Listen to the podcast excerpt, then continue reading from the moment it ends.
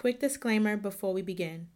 This podcast is intended to inspire and motivate you based on real events. This is a safe space and a no judgment zone. Let's build our tribe. Let's pray. Our Father, in heaven, hallowed be your name. Your kingdom come, your will be done, on earth as it is in heaven. Give us today our daily bread. Forgive us our trespasses as we forgive those who trespass against us. And lead us not into temptation, but deliver us from evil. For your kingdom and the power and the glory forever.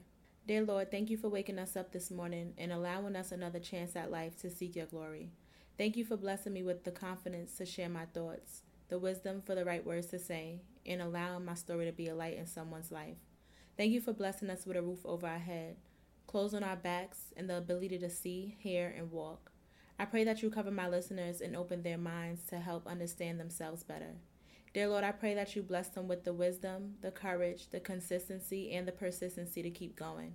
I pray that you meet every need according to your will and purpose. Heal the sick and continue to guide our ways. Dear Lord, I pray that you blanket this world with peace. I pray that you remove any doubt from our minds that the enemy is using to cloud our judgment by walking in a journey of seeking you. Dear Lord, you get all the glory, all the honor, and all the praise. You are worthy in all you do and continue to do in our lives, and for that I am grateful. Dear Lord, this is your day, and we will rejoice and be glad in it. When two or three is gathered, you are in the midst. Dear Lord, only you know the plans you have for us plans to prosper us, not to harm us, plans to give us hope in a future. Dear Lord, you are the lamp unto our feet and a light unto our path. Make any crooked ways straight. Dear Lord, you said, Ask and we shall receive, seek and we shall find, knock and the door shall be opened. In Jesus' name I pray. Amen.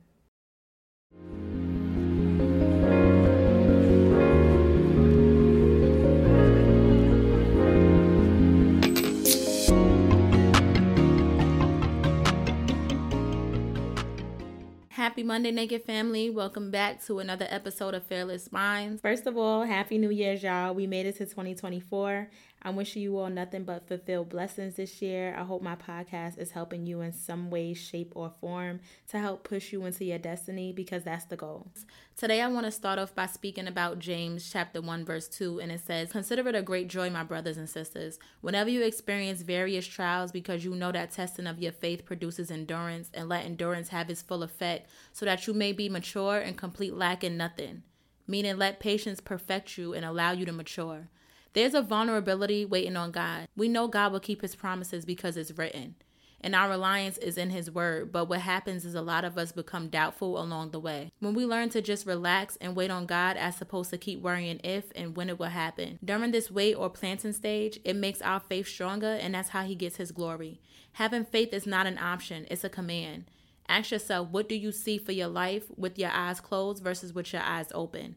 Stop looking at the circumstances you're currently in and remain patient because our testimony is in our wait. I was watching Crystal Renee's podcast when she was interviewing Eva Marcille, who made a great point. She said the fun is in the preparation of our journey. It's like going to the prom.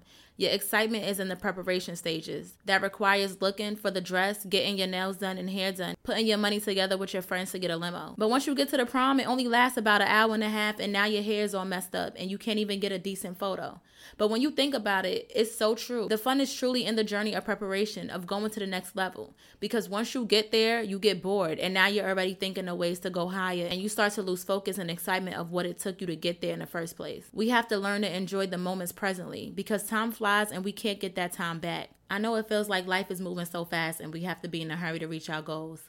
To be honest, that's how I was until I got out of my head and understood that it's no rush. God has it mapped out already for us. I always wondered though, like, why don't we have the ability to be patient? What is the rush? Why don't we trust him like a child who trusts their biological father or mother who's in the kitchen cooking dinner and the child keeps asking if it's ready because they're hungry? If we see it from a different perspective, maybe this will allow us to be more patient because what we're asking for takes time. It can't be microwave. Do you trust God in the midst of being patient? Is the real question. Sometimes trauma gets in the way of trust, but your fulfillment is tied to your focus. One of the enemy's tactics is to make us forfeit the things under our control by showing us all the things we can't control. I hope that didn't go over your head. There's things that we'll go through in life that we have no control over except the way we handle it. Expressing gratitude over the things you already have is a start. Adam and Eve lost their control by chasing more control of wanting to know the difference between good and bad, and that poured over to us, and at the end we gain nothing but become more anxious. Authority flows outward, so we'll never have authority over the storms we're currently facing internally, whether it's our mindset, current mood, etc. Having control of ourselves always leads to having control over the storms. In Romans chapter 10, verse 17, Paul is clear when he states faith comes by hearing and hearing by the word of God. So our faith should always refer back to the word other than the storm we're facing. In Luke chapter 8, verse 22, Jesus' word spoke, Let us go over to the other side of the lake before the storm even arrives. It's important to pay attention to what Jesus said rather than having more faith in the storms surrounding us than in the word that's sustaining us. When Jesus made that statement, his disciples shouldn't have allowed fear to overcome what they were currently facing after already seeing what Jesus was capable of. No storm could stop you from what God has already promised in our life. The storms are distractions from the words Jesus already promised. What I want you to take from today's message is if we placed our faith and trusted the words God already spoken, we'll laugh at storms because we will have that much confidence to know that storm is allowing us to grow and receive a bigger blessing. I'm going to close today's message out with a prayer. Dear Lord, I pray that today's message falls upon good soil and that the lost comes home. Dear Lord, I pray that you plant a seed of hope and that their ears be opened and stirred up of good faith. Dear Lord, you said you would never leave or forsake us. You are the Alpha and the Omega, the first and the last, and can do all things exceedingly and abundantly. So it is, it is so. In Jesus' name I pray. Amen. Thank you for tuning back into another episode. Please be sure to follow me on all platforms at It's Quadesha, and that's spelled out I T S Q U A D E S H A, my brand at Naked Body and Skincare, the podcast at My Fearless Mindset for all updates, and my YouTube channel, Quadesha D. If you want to support my brand, use code FEARLESS23 for 20% off. And don't forget to tune back into another episode next Monday.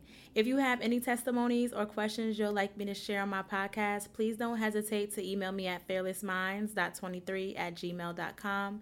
Thank you in advance for your continued support, and always remember to walk by faith and not by sight.